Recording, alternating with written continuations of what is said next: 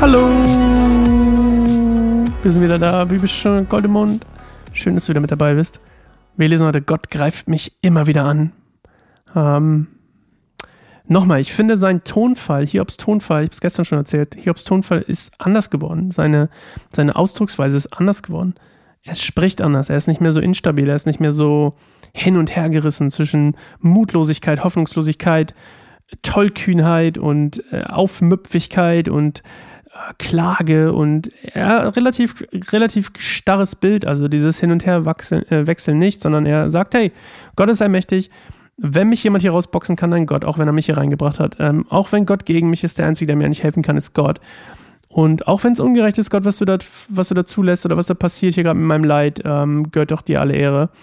Und ähm, wo, wo, wir noch hinkommen würden, ähm, der schönsten Sätze, die ich jemals äh, gehört habe in meinem Leben, ähm, in dem jeweiligen Kontext, aber das kommt erst in Hiob 19. Wir sind bei Hiob 16, 7 bis 17. Und ähm, Hiob klagt hier so ein bisschen, dass Gott ihn eigentlich den Ungerechten und Gottlosen ausgeliefert hat. also seinen Freunden, die ja genau das Gegenteil behaupten, nämlich dass er gottlos und ungerecht ist. Also sehr krass schöner Kontrast hier gesetzt. Und ähm, Hiob wirft ja auch Gott absolut direkt Feindschaft vor irrt sich damit aber. Und das ist halt das Spannende auch, ne? Nicht nur die Freunde irren sich, sondern Hiob irrt sich hier auch eigentlich ziemlich oft, auch weil er das nicht versteht.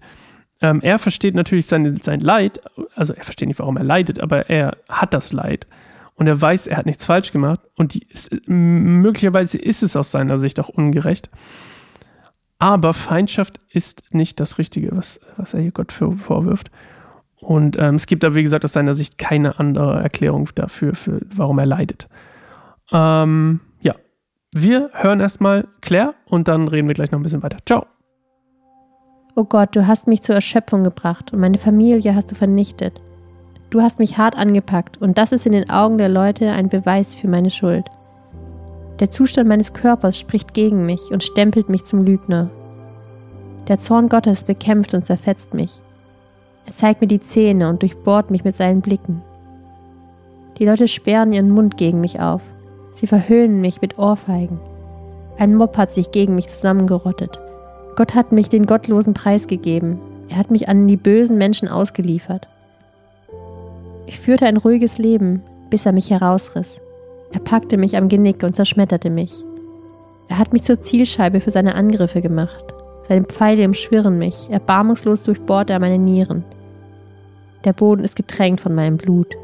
Unablässig schlägt er auf mich ein, greift mich an wie ein wilder Krieger. Als Zeichen der Trauer habe ich meine verkrustete Haut mit einem Sack bedeckt. Mein Stolz und meine Ehre liegen im Dreck. Mein Gesicht ist von Weinen gerötet, meine Augen sind dunkel umrandet. Und doch klebt kein Unrecht an meinen Händen, mein Gebet ist aufrichtig.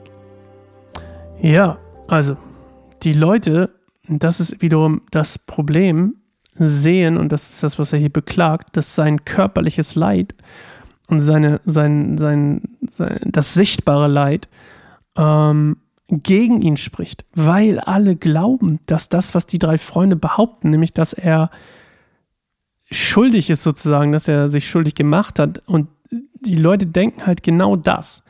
Und das wiederum ist ja auch das Bild im dann später bei Jesus, dass wenn jemand rein, äußerlich rein ist, das war das Problem, warum Jesus damals auch den Feigenbaum so ähm, verflucht hat ähm, in, in, im Evangelium. Nämlich, er sieht ja, dass der Feigenbaum, falls ihr euch erinnert, keine ähm, Knospen trägt, ähm, sondern nur Blüten. Ich glaube, so rum war es. Und ich bin jetzt kein Feigenbaum-Experte, aber ich glaube, so rum war es. Und man sieht daran, dass er, wenn er im Frühjahr das, ähm, keine Knospen trägt, dass er keine Früchte kriegen wird sondern ähm, ohne Früchte bleiben wird dieses Jahr. Und das ist das quasi, was ähm, Jesus hier, warum er den Feigenbaum verflucht, weil das sinnbildlich für Israel dann steht in dem, in dem Fall. Und ähm, Israel zwar gut nach außen hin aussieht und schön aussieht wie der Feigenbaum halt mit den Blüten, aber eben nach innen hin, man sieht, dass es unfruchtbar ist. Und das ist wiederum auch hier das Problem, dass die Leute ihn verspotten und ihn und ihn oder die Meinung der drei Freunde als bestätigt sehen. Er redet von diesem Mob, der sich versammelt hat, ähm, das sind sicherlich noch mehr als nur seine drei Freunde, oder zumindest kann ich mir das gut vorstellen. Und die fühlen sich halt darin bestätigt, dass sie sehen, oder dass sie glauben, dass das, was sie sehen, jetzt sind wir wieder bei Wahrnehmung und Wahrheit, dass das, was sie sehen, wahr ist, nämlich, dass sie bestätigt fühlen, Gott, er ist schuldig. Deswegen leidet er so. Und ähm, bei Luther steht auch ähm, ein, ein, eine schöne Metapher, nämlich er, da steht, beugte sein Haupt in den Staub. Und das ist ein Bild oder ein Symbol für ein besiegtes Tier. Das haben wir bei Neues Leben, glaube ich, nicht gehabt, wenn mich gerade nicht alles getäuscht hat. Ähm, also er fühlt sich wie ein besiegtes Tier und ähm, klagt aber gleichzeitig auch immer noch weiter, dass es ungerecht ist, dass Gott ihn so leiden lässt. Und ähm, dass sogar die Leute, die rumrum stehen, ähm, sich eher bestätigt fühlen. Ja, wir hören uns morgen wieder. Neue Folge, neues Glück. Bibelstunde Goldemund. Ich freue mich auf dich. Und ähm, ja, mehr habe ich nicht zu erzählen. Ich wechsle immer zwischen euch und dich. Ich muss mir das einbringen. Du, du bist gemeint. Bis morgen. Ciao.